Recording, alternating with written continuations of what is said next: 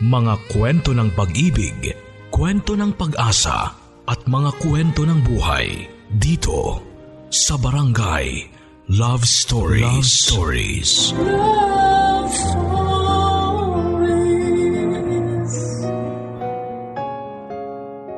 Sa pakikipagrelasyon na nagsimula sa mali, kailanman ay hindi magiging tama. Mga kabarangay, isa na namang kwento ng buhay, pag-ibig at pag-asa. Ang hatid namin sa inyo, ako si Papa Dudut, ang inyong kakwentuhan, dito sa Barangay Love Stories. Dear Papa Dudut, Isang magandang araw po sa inyo at sa lahat ng mga nakikinig ng programang ito. Isa po ako sa mga libu-libong sumusubaybay sa inyong programa tuwing linggo at aaminin kong marami akong natututunan sa aking buhay. Sana po ay mapahintulutan po ninyong mabasa naman ang aking kwento. Ako po si Maxine at ito ang kwento ng aking buhay at pag-ibig. Malibang magmahal muli sa nakaraan mo. Malibang isipin ninyo at ipagpatuloy muli ang naputol na pagmamahalan ninyo 13 years ago. Maliban na isipin ninyo na may dahilan ng lahat kung bakit kayo pinagtagpong muli ng panahon. 13 years ago, Kasalukuyang nasa 4th year high school ako noon. Tandang-tanda ko pa kung paano ko minahal si Joshua. Kahit ni minsan ay hindi kami nagkita ng personal. Nang mga panahong yon ay meron akong boyfriend, walang iba kundi si Lester. Illegal ang relasyon na meron kaming dalawa dahil pinakilala ko siya sa aking pamilya. Botong-boto ang lahat sa kanya lalo na ang pamilya ko. Mabait si Lester at malambing. Lagi niya akong sinusundo sa school noon at working person kasi si Lester. At dahil sa hirap ng buhay ay huminto siya sa college at nagtrabaho na lamang para sa pamilya niya. Matanda si Lester sa akin ng tatlong taon pero hindi naging dahilan yon para hindi ko siya magustuhan. Pero katulad ng maraming lalaki, ay may pagkasiloso siya talaga. Lahat na lang ay big deal para sa kanya. Kaya siguro na boring ako sa relasyon namin. Pero ganun pa man ay hindi ko siya hinihiwalayan kundi ay naghanap ako ng mapaglilibangan. Noong una akong magkaroon ng cellphone Kinahiligan ko na lamang ang makipag-textmate kesa makipag-usap kay Lester. Noong mga panahong yon ay mas nagiging masaya ako kapag may ka-textmate ako at hindi naman sa pagmamayabang. Ang sabi ng mga nakakausap ko sa phone ay maganda raw ang boses ko at malambing pa. Kaya naman konting lambing lang ay may load na kaagad ako. Hindi pa kasi uso noon ang only call at text kaya pag may ka-text ka, dapat ay habaan mo na kasi sayang ang bawat pisong load mo. Marami na rin akong mga na-meet sa mga textmate ko pero pagkatapos noon ay hindi ko na sila tinetext kasi it's for fun lamang naman ng mga time na yon. Hanggang sa maubusan ako ng kausap sa text kaya naisipan ko na natanungin ang kaibigan ko na si Jane. Jane? Bigyan mo naman ako ng ka-textmate. Nabuboring na kasi ako at wala naman ako makausap. Textmate ba? Sige, maghahanap lang ako sa phone ko kung meron akong makikita. Si Jane ay kababata ko noon at tapat lang ng bahay namin ang bahay nila. Galing silang probinsya at bumalik sa lugar namin noong summer ay lagi na kaming magkasama. Eto, may ibibigay ako sa iyo, pangalan niya ay Joshua. Kaibigan ko siya sa probinsya at classmate ko na rin siya noon. Sana mag-reply siya sa iyo Ang sabi niya. Okay, sige bigay mo sa akin ang number niya na agad naman niyang binigay. Hi, can you be my textmate? NASL please. Yan ang text ko sa kanya na ang ibig sabihin ay name, age, sex and location. Pero pagkatapos ng buong araw ay hindi naman siya nag-reply sa akin. Kaya naman inisip ko na baka hindi siya mahilig sa pakikipag-textmate. Jane, yung binigay mo naman na ka-textmate sa akin eh hindi naman nagre-reply kahit na isang beses. Reklamo ko. Talaga? Eh baka naman walang load. Ang sabi niya at tama nga si Jane dahil makalipas ang ilang araw ay sinubukan ko ulit siyang i-text noon. Hi, pwede bang makipag-textmate sa'yo? NASL please, ang sabi ko. Hi, huyo po. Ang reply niya sa akin at sa totoo lang po ay nakaramdam ako ng tuwa nang biglang nag-reply siya sa akin. Ako nga pala si Maxine, kaibigan ni Jane. Hiningi ko yung number mo sa kanya. Noong nakaraan pa kita tinext kaso ay hindi ka nag-reply. NASL please. Sorry ha, wala kasi akong load. Ako nga pala si Joshua. 16 years old at taga Quezon. Ikaw? Ako si Maxine, 17 years old. Mas matanda pala ako sa iyo ng isang taon no?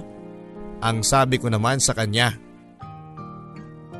Age doesn't matter naman eh. Aniya. Simula noon ay lagi na kaming nag-uusap ni Joshua sa text. Umaga, tanghali at gabi galing ng school at bago matulog. Naging daily routine na namin yon ni Joshua. Halos hindi na nga kami nauubusan ng kwento sa isa't isa at dahil doon ay nawalan na ako ng interes sa boyfriend kong si Lester. Lagi kami nag-aaway dahil wala na akong oras sa kanya at hindi na rin ako nagpapasundo pa sa kanya. Mas gusto ko pa na umuwi ng bahay at i-text na lamang si Joshua kesa makasama ang boyfriend ko. Nang mga panahon na yon ay wala akong bukang bibig sa mga kaibigan ko kundi si Joshua. Nagugulat na lamang ako at dinadalaw ako ni Lester sa bahay nang hindi ko alam o walang abiso kaya napagsisimula namin yon ng away. Kay Joshua natuon lahat ng atensyon ko. Ramdam ko na gusto ko siya papadudot. Isang araw ay nagtanong siya sa akin. Um, Maxine?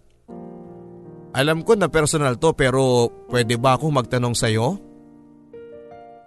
Okay, sige. Ano ba yun Joshua? May boyfriend ka na ba? Tanong niya sa akin at sa totoo lang ay hindi ko siya sinagot kaagad sa tanong niya sa akin. Dahil ang totoo ay hindi ko alam kung ano nga bang isasagot ko sa kanya. Maxine, bakit hindi ka na nag-reply? May mali ba ako na itanong? Text niya sa akin. Nako sorry ha, may ginawa lang ako no. Wala akong boyfriend at single ako. Yon ang reply ko naman kay Joshua. Sa totoo lang ay nag-guilty ako ng konti dahil tinanggi ko si Lester pero ayoko namang mawala sa akin si Joshua. Hindi rin naman komplikado ang sitwasyon dahil textmate lang si Joshua at napakalayo niya para mahuli pa ako ni Lester. Maxine, pwede ba akong manligaw sa iyo? Nang sinabi niya sa akin yon ay aaminin kong natuwa ako at hindi ko may paliwanag yung nararamdaman ko para sa kanya. Sige manligaw ka pero ligaw pa lang ha. Hindi pa kita sasagutin. Oo, manliligaw ako at handa akong maghintay sa iyo. Simula nga noon papadudot ay nanligaw na sa akin si Joshua. Pinaramdam niya na mahal niya ako ng sobra-sobra. Sa kabila ng pag-ibig na inalay ni Joshua ay hindi ko pa rin binitawan ng boyfriend ko dahil para sa akin ay siya ang realidad at si Joshua ay hindi. Pero habang lumilipas sa mga araw at buwan ay mas lalo kong minamahal si Joshua. Lagi kami nagte-text at nagtatawagan hanggang sa sinagot ko na nga siya. Joshua, oo na. Ha? Sabi ko, oo na. Talaga? Tayo na? I love you Maxine. Ang sabi niya at simula nga noon ay kami na ni Joshua. Hindi ko na iniisip kung paano ko sila pagsasabayin basta alam kong mahal ko si Joshua. Babe, text niya sa akin. Bakit babe? Reply ko naman sa kanya. May sasabihin ako sa iyo. Ano yun babe? Ang totoo niya ay may GF na ako si Myra pero wala na kami dahil pinapili niya ako kung ikaw o siya. At ikaw ang pinili ko. Ang akala ko kasi nung una wala lang lahat ng to pero habang tumatagal, mahal na talaga kita. Kaya ikaw ang pinili ko. Ayokong magsinungaling sa'yo kaya sinasabi ko ito. Mahal na mahal kita babe. Magpadala ka naman ng picture mo para makita naman kita at syempre, sulat mo tapos ako din. Magpapadala din ako ng sulat at picture ko para makita mo na ako. Sige ba? Reply ko sa kanya. Noon nga ay nagpa-picture ako sa studio at pinadala ko sa kanya na may kasama pang sulat. Dear babe, kumusta ka na dyan? Sana naman ay okay ka lang naman. Ito nga pala ang picture ko at sana ay nagustuhan mo. Masayang masaya ako dahil hindi ko akalain na magkakaroon ako ng boyfriend na textmate na seseryosohin ko. Mahal kita babe, sobra sobra. Kahit na hindi pa tayo nagkikita at masaya ako dahil pinagtapat mo sa akin ang tungkol sa ex mo. Sana kahit malayo tayo sa isa't isa ay hindi ka maghanap ng iba. Lubos na gumagalang, Maxine. Yan ang sulat na pinadala ko kay Joshua. Dear babe, Nareceive ko na ang sulat mo at sobrang tuwang-tuwa ako nang makita ko ang picture mo. Sobrang ganda mo dito sa picture at pinagyayabang ko ito sa mga classmates ko. Ako din masayang masaya ako dahil naging GF kita kahit na hindi pa tayo nagkikita. Pinapangako ko sa iyo babe na hinding hindi kita lolokohin. Pangako yan. Ikaw lang ang mahal ko at wala nang iba. Sana hindi mo rin ako ipagpalit kahit na malayo tayo sa isa't isa. Umaasa ako na balang araw, magkikita tayong dalawa at sabay tayong mga ngarap. Ingat ka palagi babe ha. Mahal na mahal kita. Lubos na gumagalang, Joshua. Habang binabasa ko ang sulat niya sa akin ay lalo kong napagtanto na mahal ko talaga siya at naniniwala ako na kahit LDR kami ay magtatagal kami. Nakausap ko din noon ang mama at mga kapatid niya na agad kong nakapalagayan ng loob. Madami na kami na pag-usapan ni Joshua at pati tungkol sa mga pangarap namin sa buhay. Pangarap niyang maging sundalo balang araw at ako naman ay gusto kong maging guro. Sa mga nangyaring ito ay nakapag-decide na ako na hiwalayan si Lester. Mas matimbang na sa akin si Joshua. Kaya siya ang pinili ko. Buo na ang desisyon ko na hiwalayan si Lester Papadudot. Kaya pinapunta ko siya sa bahay namin. Diniretsa ko siya at sinabi kong wala na kami. Saka ako mabilis na pumasok sa bahay at nagkulong sa kwarto ko. Ang akala ko papadudot ay aalis na siya pero humingi siya ng tulong kay mama para magkausap kami. Pinakiusapan ako ni mama na kausapin ko siya at ibalik ang dati. Lumabas nga ako para maging malinaw ang lahat. Bakit nandito ka pa Lester? Tanong ko sa kanya. Maxine, Patawarin mo ako kung may nagawa man ako. Mahal na mahal kita at sana'y mapatawad mo na ako. Umiiyak nang umiiyak si Lester habang nakaluhod. Alam mo Lester, Friends na lang tayo at wala nang iba pa. Kasi may boyfriend na ako at hindi na kita babalikan? Sagot ko. Pagkatapos naming mag-usap ay nilayasan ko siya habang patuloy siyang umiiyak at nagmamakaawa sa akin. Hindi nagustuhan ni mama ang pangyayaring yon. Nagalit siya sa akin dahil sa ipinakita ko kay Lester. Lahat ng mga masasakit na salita ay tinanggap ko kay mama pero ayos lang para kay Joshua. Simula nga noon ay pinanindigan ko na hindi na kami magkakabalikan pa ni Lester. Pero patuloy pa rin siyang sumusuyo sa akin. Lumipas ang ilang buwan at patapos na ako ng high school at ongoing pa rin ang LDR namin ni Joshua. Hanggang tumungtong na ako ng kulehiyo at still ay eh, wala pa rin nagbago sa amin ni Joshua. Madalas pa rin kaming magka-text at call. Pero sabi nga nila, kapag nagtatagal ang LDR ay nagkakasawaan na. Dumating ang araw na halos hindi na kami masyadong nag-uusap at nagtatawagan ni Joshua. Puro simpleng text lamang, kumustahan hanggang sa wala na. Nanlamig na kami sa isa't isa. Si Lester naman ay patuloy pa rin sa panunuyo. Umaasang magkakabalikan pa kami. Natatakbuhan ko pa rin siya lalo na sa pinansyal. Kahit kakarampot lang ang sinasahod niya ay nabibigyan naman niya ako. Dahil doon ay napilitan akong tanggaping muli si Lester upang matustusan ang pag-aaral ko. Alam kong mali dahil ginawa kong bigasan si Lester pero gusto kong makapag-aral hanggang sa lumamlam na ang relasyon namin ni Joshua. Hindi na solid katulad ng dati. Wala nang tawagan at limitado na lamang ang text namin. Hanggang sa hindi na siya nagte-text at nasasaktan na ako sa mga pangyayaring yon. Pati si Lester na walang ginawa kundi ang mahalin ako ay nadamay. Inexplain ko kay mama na ayoko na talaga sa kanya at naintindihan naman ni mama. Sa aking puso ay naalala ko at namimiss ko si Joshua pero unattended na noon ang cellphone niya. Pinago ko lahat ng mga sulat niya at mga litrato. Inipit ko yon sa aking notebook noong high school at hanggang sa wala na kaming balita sa isa't isa.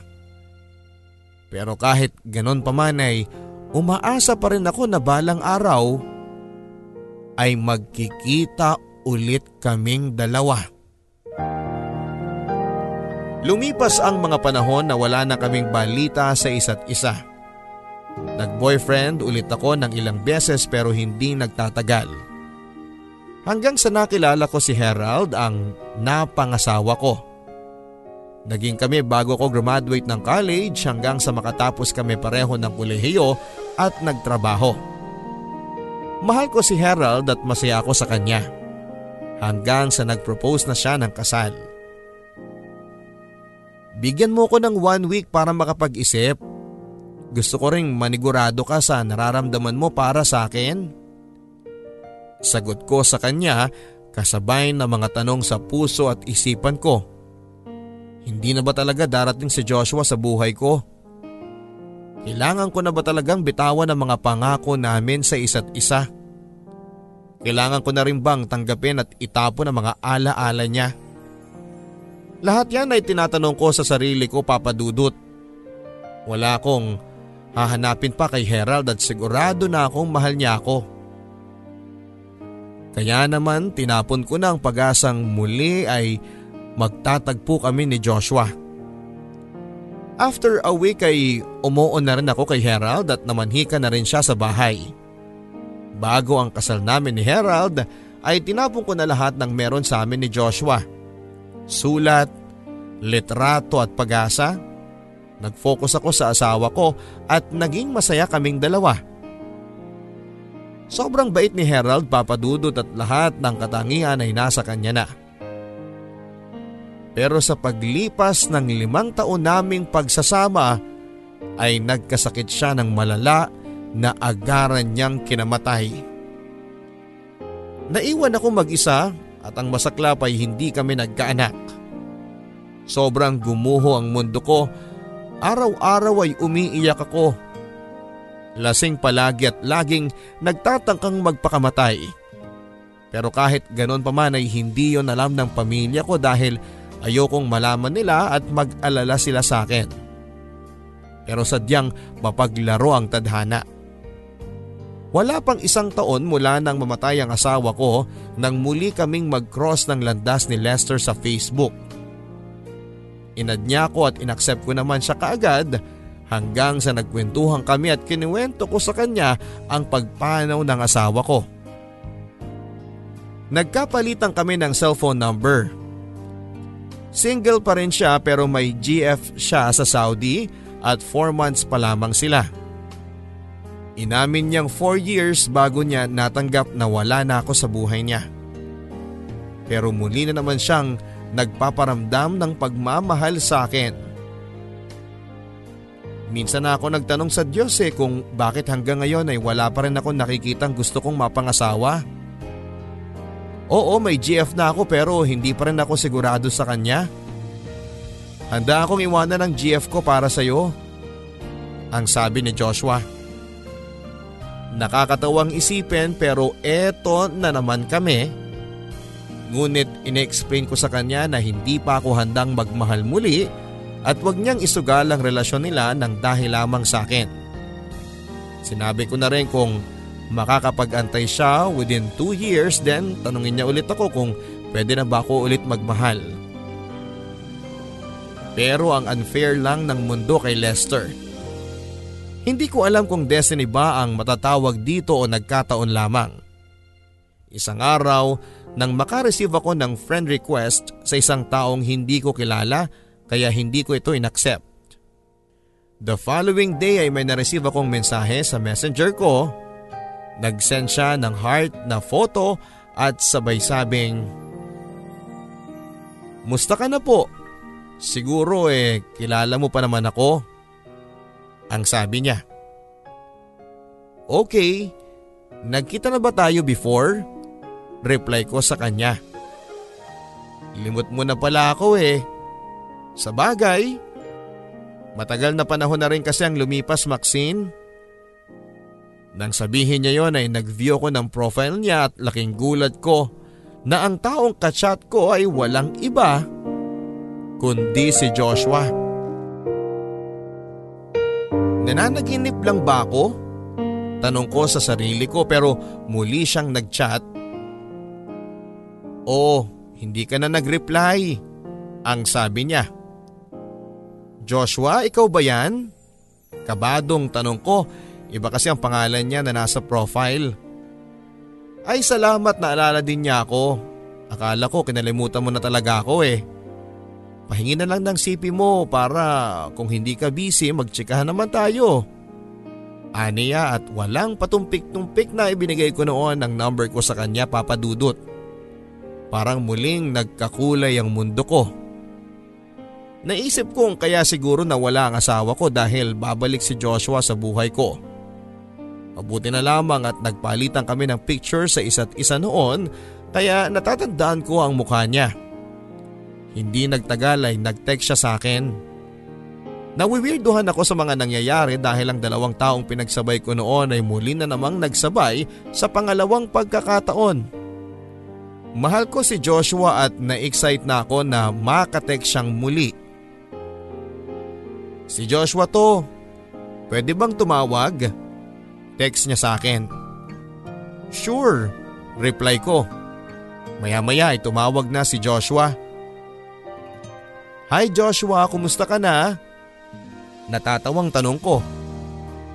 Okay naman, ganun pa rin. Masaya ako at nakilala mo ako. Tugon niya sa akin. Paano mo nga pala nalaman ang FB account ko?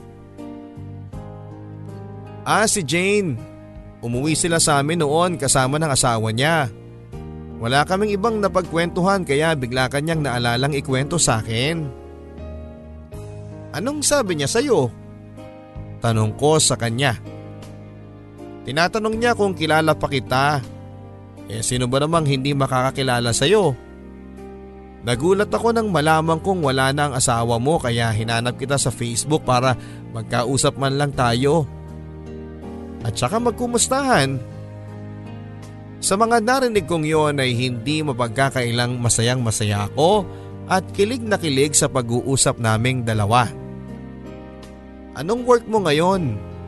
Tanong ko sa kanya. Natupad ko na ang gusto kong maging. Sundalo ka na Joshua? Tanong ko sa kanya. Oo, sundalo na ako Maxine. Ikaw, teacher ka na ba? Oo, natupad ko na rin ang pangarap ko. Sagot ko. Mabuti naman at pareho tayo. Aniya. Kumusta ang buhay mo? May asawa ka na ba? Tanong ko sa kanya. Oo, may asawa na ako at anak. Nang marinig ko mula sa kanya ang lahat ng yon ay tuluyan ng naputol ang pag-asang kami ang tinadhana para sa isa't isa. Aaminin kong nakaramdam ako ng kirot sa puso ko papadudot. Lampas isang dekada ang nakalipas at masyadong matagal ang panahon na yon para isiping single pa rin siya. Lahat ng excitement at pag-asa ay nawalang parang bula nang sabihin niyang mga salitang yon. Kaya ninais ko na lamang na dumistansya at isipin na lamang na tapos na talaga ang sa aming dalawa. Papadudot, tinuring ko na lamang na magkaibigan kaming dalawa ni Joshua at parte na lamang siya ng nakaraan. Pinili ko na maging magkaibigan na lamang kami ni Joshua dahil alam ko na ang sitwasyon niya. Pero lagi kaming nagte-text at nagtatawagan at dahil high-tech na tayo, nakakapag-video call na rin kami sa isa't isa. Iyon ang unang pagkakataon na makita namin ang isa't isa kahit na hindi sa personal.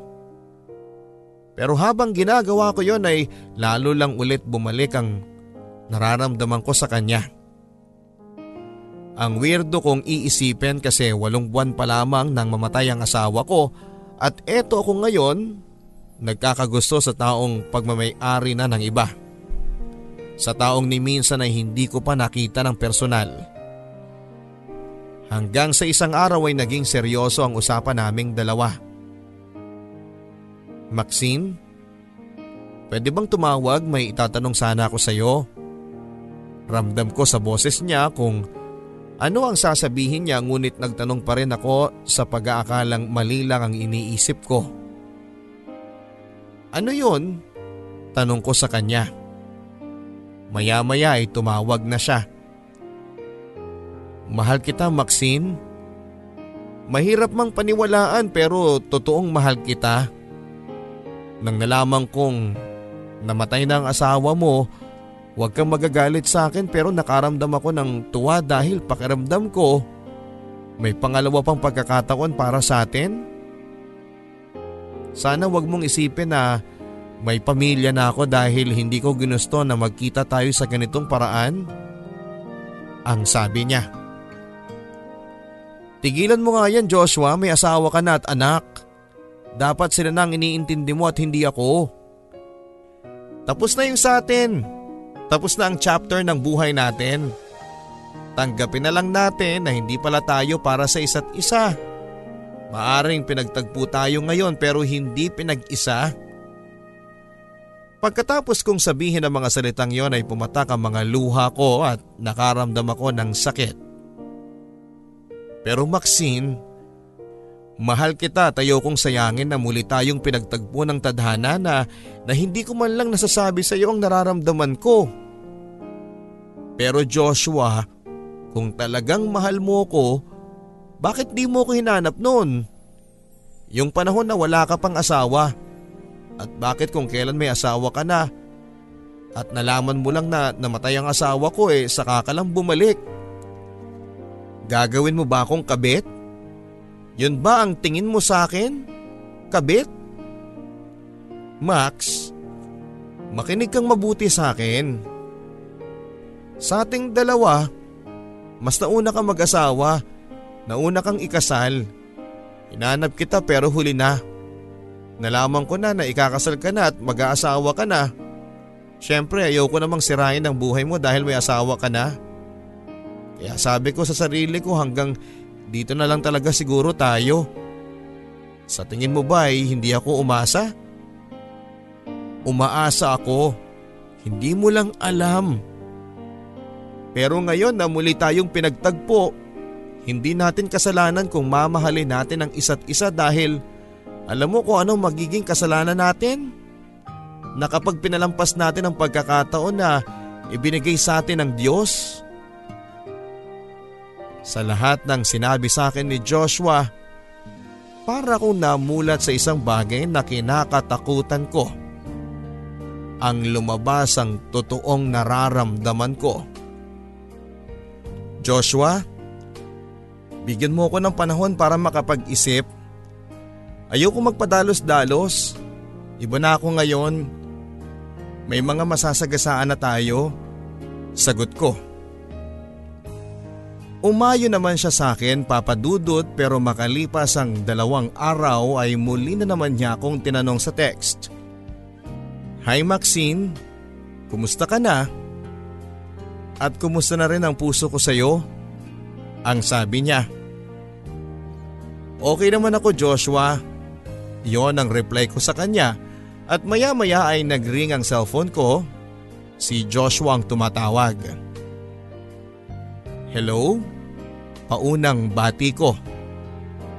Maxine, napag-isip-isip mo na ba? Mahal na mahal kita Max.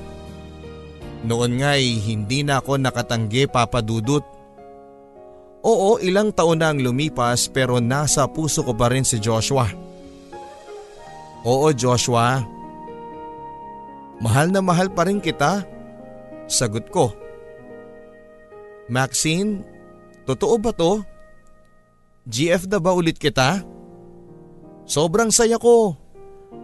Pangako ko sa iyo Max. Hinding hindi ko sasayangin ang pagkakataon na ibinigay mo sa akin. Mahal na mahal kita babe at pangako. Gagawin ko ang lahat para hindi ka mawala sa akin. Salamat at tinanggap mo uli ako. Ang sabi niya. Hindi ko alam Joshua kung tama bang ginawa ko pero pinakinggan ko lang ang puso ko. Alam kong sa mata ng tao at lalo na sa mata ng Diyos ay maling mali ito pero susugal ako sa isang bagay na hindi ako sigurado. Gaya ng sabi mo, ayoko ring sayangin ang pagkakataong ito na bumalik kang muli sa buhay ko. Sagot ko. Papa Dudut, Ganon pala talaga kapag nagmamahal ka. Nabubulag ka sa katotohanan at naitatama mo ang isang mali. Oo, tama. Tinanggap ko na na maging kabit dahil mahal ko siya. Pero simula nang naging kami ay nakaramdam ako ng pagmamahal ni Joshua sa akin. Gabi-gabi niya akong tinatawagan para makipagkwentuhan kahit pagod at antok na antok na siya. Dahil sigurado na ako kay Joshua, sa pangalawang pagkakataon, kinausap ko si Lester na wala na talagang pag-asa sa aming dalawa. At sa pangalawang pagkakataon ay nasaktan kong muli si Lester. Dahil pinili ko na naman si Joshua katulad ng dati. Bakit ganon Maxine? Nung akong lumalapit sa iyo sabi mo eh, hindi ka pa ready dahil kamamatay lang ng asawa mo at pinaghintay mo ko ng dalawang taon. Pero bakit nang, nang siya ang dumating, ilang araw at linggo lang eh kayo na kaagad? Ganon mo ba talaga siya kamahal kahit alam mong may pamilya na siya? Puno ng hinanakit na sabi niya sa akin. Oo Lester, hindi ko alam kung bakit nangyayari to pero ang alam ko ay mahal ko siya at wala nang iba. Sorry kung sa pangalawang pagkakataon ay nasaktan kita pero hindi ko sinasadya eh. Sana tanggapin mo na lang na hanggang magkaibigan lang talaga tayo. Sagot ko at simula nga noon ay hindi na kami masyadong nag-uusap pa ni Lester. Pinili ko si Joshua papadudot at pinanindigan ko yon. Isang gabi tumawag si Joshua sa akin. Gusto niyang makipagkita sa akin para linawin kung talagang ang nararamdaman namin ay totoo ba talaga. Sige babe, magkita tayo. Aniya. Ganon nga ang nangyari papadudot. First monthsary namin nang finally ay nagkita kami ni Joshua at sa unang pagkikita namin, naramdaman namin na walang nagbago sa aming dalawa. Yung tipong parang ang tagal na naming nagkikita. Sobrang saya ko noon at ganon din siya. Sinulit namin ang araw na magkasama kami at pinasyal niya ako sa mga magagandang lugar kumain sa masarap na restaurant at noong pagod na ay nag-check-in kami sa hotel. Nagkayayaan kaming uminom ng beer hanggang sa medyo lasing na kami. Hindi na namin napigilan ang sarili namin papadudot. Sa kauna-unahang pagkakataon ay may nangyari sa amin. Hindi ko first time yon dahil may asawa na ako dati. Pero ang hatid na ligaya sa akin ni Joshua ay ibang iba papadudot. Punong-puno ng pagmamahal at alam kong maling-mali dahil may asawa na siya pero walang bahid na pagsisisi ang nararamdaman naming dalawa. Nang ibabaw ang pagmamahal namin sa isa't isa, payapa kaming magkayakap hanggang makatulog. Kinaumagahan ay mga matatamis ng ngiti ang bati naman namin sa isa't isa. Minsan pa ay may nangyari sa amin at muli ay kakaibang ligaya ang dulot niya sa akin. Matapos naming kumain ay kailangan na naming magpaalam sa isa't isa. So paano babe, alis na ako ha? Aniya. Kailangan pa niya kasing pumasok noon sa kanilang kampo dahil tapos na ang araw ng kanyang pahinga. Ang bilis naman ng oras. Pero babe sana eh hindi ito ang una't huli nating pagkikita. Sana marami pang beses na magkasama tayo. Hindi kita bibitawan babe. Hindi ako papayag na mawala ka sa akin ng ganon-ganon na lang dahil mahal na mahal kita. Naiiyak na sabi ko. Ako din babe. Mahal na mahal din kita. Pagkatapos nga ng mga sandaling yon ay tuluyan na kami nagkahiwalay ni Joshua. Balik sa dati, LDR muli kami pero naging matatag ang relasyon namin simula nang magkita kaming dalawa. Babe, may sasabihin ako sa iyo. Text sa akin ni Joshua. Ano yun babe? Reply ko sa kanya.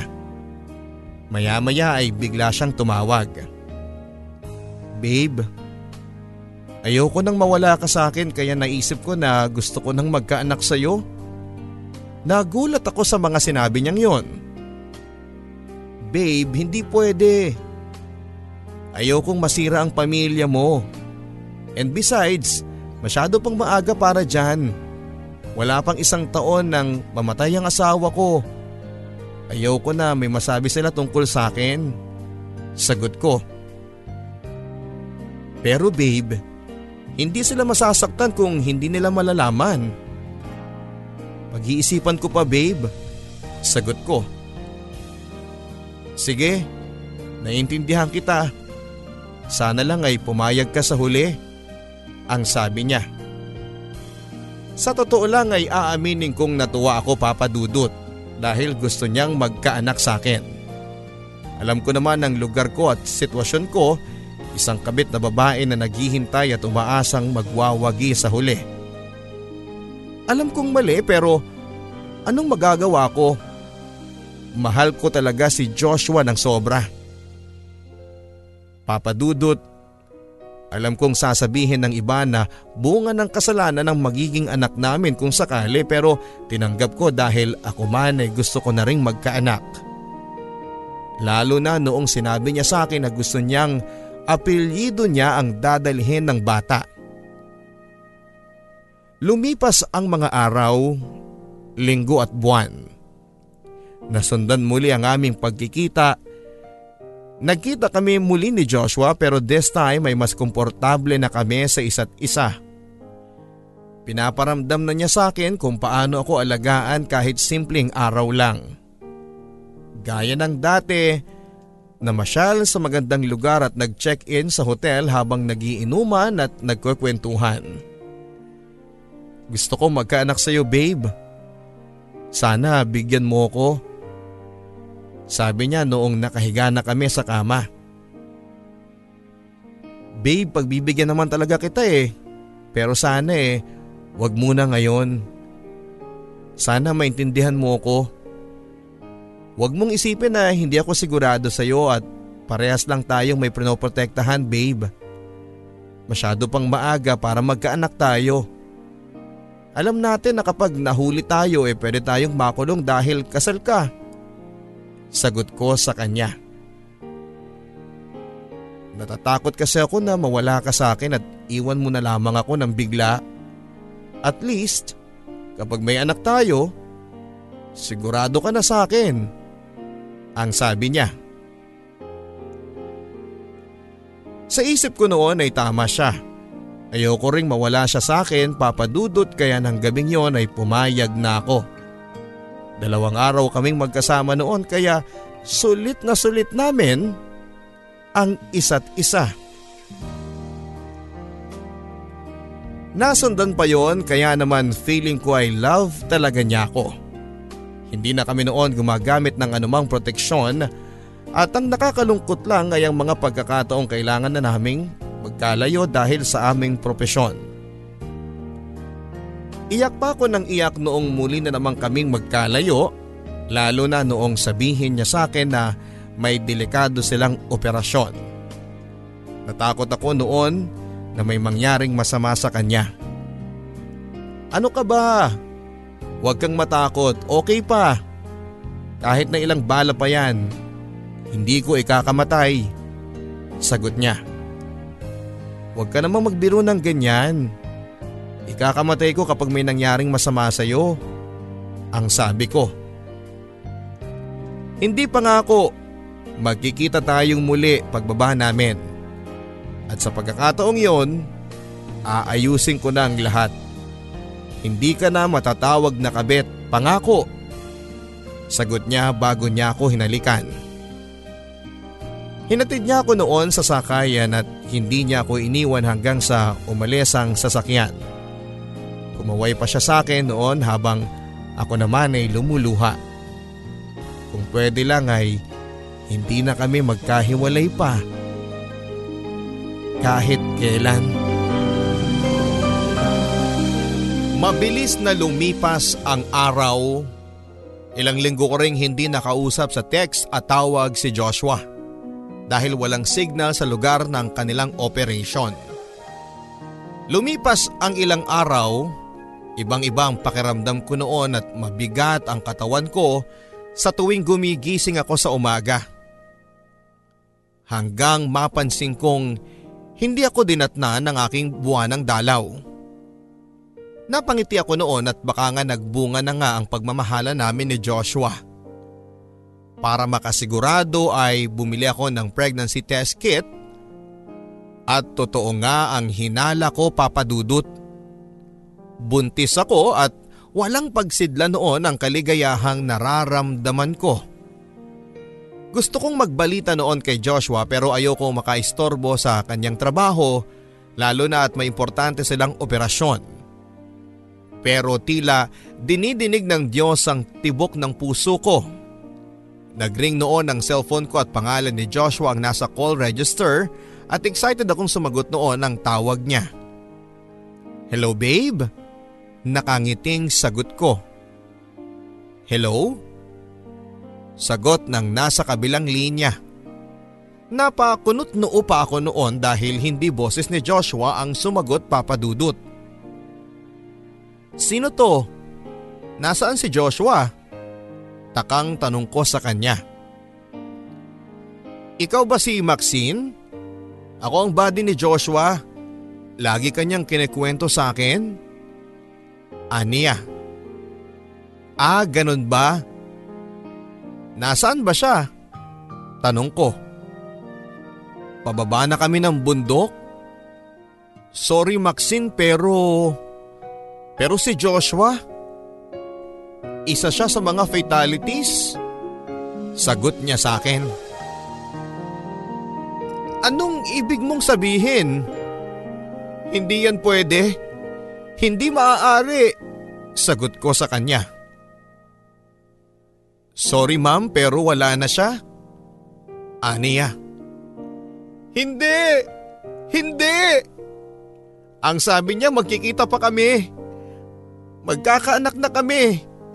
Hindi siya pwedeng mamatay. Sagot ko habang humahagulhol. Hindi ko kaagad natanggap ang masamang balitang yon papadudot. Hanggang pati sa radyo at telebisyon ay balitang balita ng pagkamatay ng ilang sundalo sa isang operasyon. At kasali ang pangalan ni Joshua doon. Hindi ko alam kung paano ko tatanggapin yon.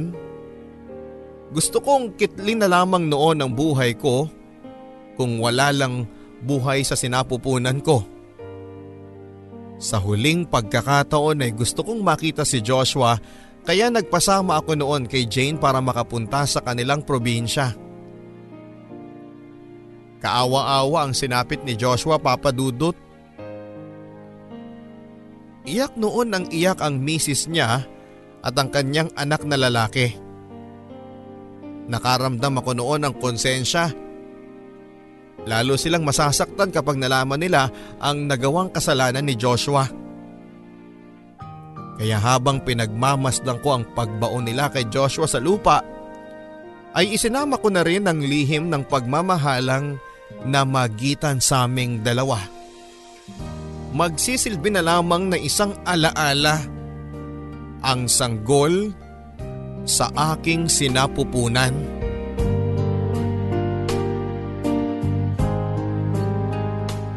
Walang kakulay-kulay ang buhay ko ng mga sumunod na araw. Mabuti na lamang at summer noon papadudot. Kaya naman nagkaroon ako ng pagkakataon na mapag-isa. Hindi ako noon lumalabas ng aming bahay. Mas gusto kong pinagmamasdan ang larawan namin ni Joshua sa aking cellphone. At pagkatapos ng summer break ay Gulat ang mga co-teachers ko dahil sa umbok ng aking tiyan. Hindi ko noon may kaila na buntis na ako lalo na at slim ako papadudot. May mga tanong sa kanilang mata kung sino ang ama ng pinagbubuntis ko dahil wala naman akong asawa. Sa tingin ko ay wala akong kailangang ipaliwanag sa kanila noon. Tikom ang aking bibig at mabuti na lamang at walang naglakas ng loob sa kanilang usisayin ako. Sina mama ang sobrang nagalit sa akin. Nakarinig ako sa kanila ng masasamang salita pero sa huli tinanggap pa rin naman nila ako. Lalo na si mama na sabik na magkaroon nga ng apo sa akin. Doon na nga siya tumira noon sa apartment ko para may makasama ko. Isang araw, nakahiga lang ako sa kwarto nang tinawag ako ni mama. At ayon nga sa kanya ay may bisita daw ako. Agad naman akong bumangon noon para harapin ang bisita at laking gulat ko nang makita ko si Lester. Kumusta ka na? Ang bungad niya sa akin. Napatingin siya noon sa aking tiyan Eto, busog. Ang biro ko sa kanya. Napakaganda mo namang busog. Aniya at natawa na lamang ako. Bakit ka nga pala naparito? Tanong ko sa kanya. Nakauwi ka na pala. Ang sabi ko. Oo last week lang. At hinahanap talaga kita? Ang sabi niya. Kanino mo naman nalaman ang tirahan ko? Tanong ko. Noon ay narinig kong tumikhim si mama. Alam ko na noon ang sagot sa tanong ko at noon pa man ay botong-boto na si mama kay Lester. Pero iba na ang sitwasyon sa ngayon. Alam mo na siguro kung bakit ako nandito Max. Ang sabi niya. Lester, huwag namang hanggang sa ngayon. Kita mo naman ang sitwasyon ko. Malungkot na sagot ko.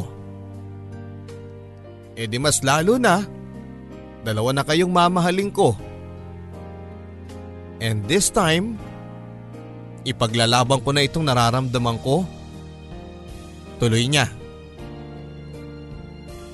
Napabuntong hininga na lamang ako noon. Alam ko kung gaano kadeterminado si Lester Papadudut pero hindi pa handa ang puso ko.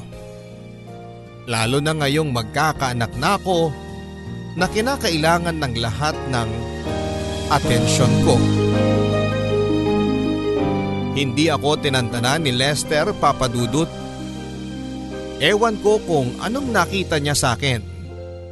Ang dami ko ng kasalanan sa kanya at ilang beses ko na siyang pinagtabuyan. Pero paulit-ulit pa rin siyang bumabalik. Pati sa school ay pinupuntahan niya ako at inakala tuloy ng lahat na siya ang ama ng pinagbubuntis ko. Hinayaan ko sila sa ganoong isipin hanggang sa mga anak na ako. Hindi ako iniwan noon ni Lester. Kung makikita mo kung gaano siya mag-alala sa amin ng anak ko, ay akalain mo talagang siya ang ama papadudot. Les, hindi ka ba napapagod sa akin? Tanong ko minsan nang magsolo kami. Araw yon ng linggo at nasa palengke si mama at tulog naman ang baby ko.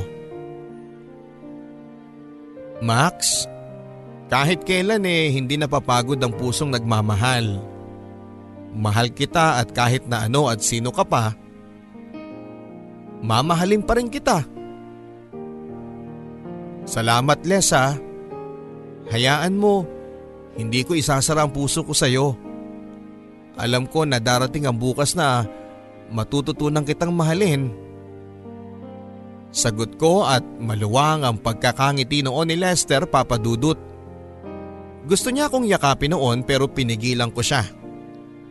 Sana nga Max, hindi na ako makapaghintay na dumating ang araw na yon. Ang sabi niya. Lumipas ang ilang araw at buwan Nakapag-decide na kami noon na pabinyagan ng anak ko. Gabi bago ang binyag ay nasa bahay si Lester. Tumulong sa mga iyahanda at maya-maya ay kinausap niya ako. Max, isa ako sa mga ninong ha? Nino? Ay sorry hindi pwede. Sagot ko. Bakit? May nagawa ba ako mali Max? Nag-aalalang tanong niya. Eh bakit kasi gusto mong maging ninong kung pwede ka namang maging daddy niya? Nakangiting sagot ko. Anong ibig mong sabihin Max? Naluluhan ng tanong niya. Les, pwede ka bang maging daddy ng anak ko at makasama ko habang buhay? Naluluhan na rin na tanong ko sa kanya. Agad niya noong binitawan ang mga hawak niyang decorations. Mabilis na sumunggab sa akin ang kanyang yakap. Oh, oh Max, hindi mo alam kung gaano mo ko pinasaya? Oo, gusto kong maging daddy at syempre gusto kitang makasama habang buhay. Umiiyak na sabi niya habang mahigpit na nakayakap sa akin. Papadudot, wala akong pagsisisi sa naging desisyon ko. Sa ilang taon na pagpapakita sa akin ng pagmamahal ni Lester, maging sa anak ko ay deserve niya ang aking pagmamahal.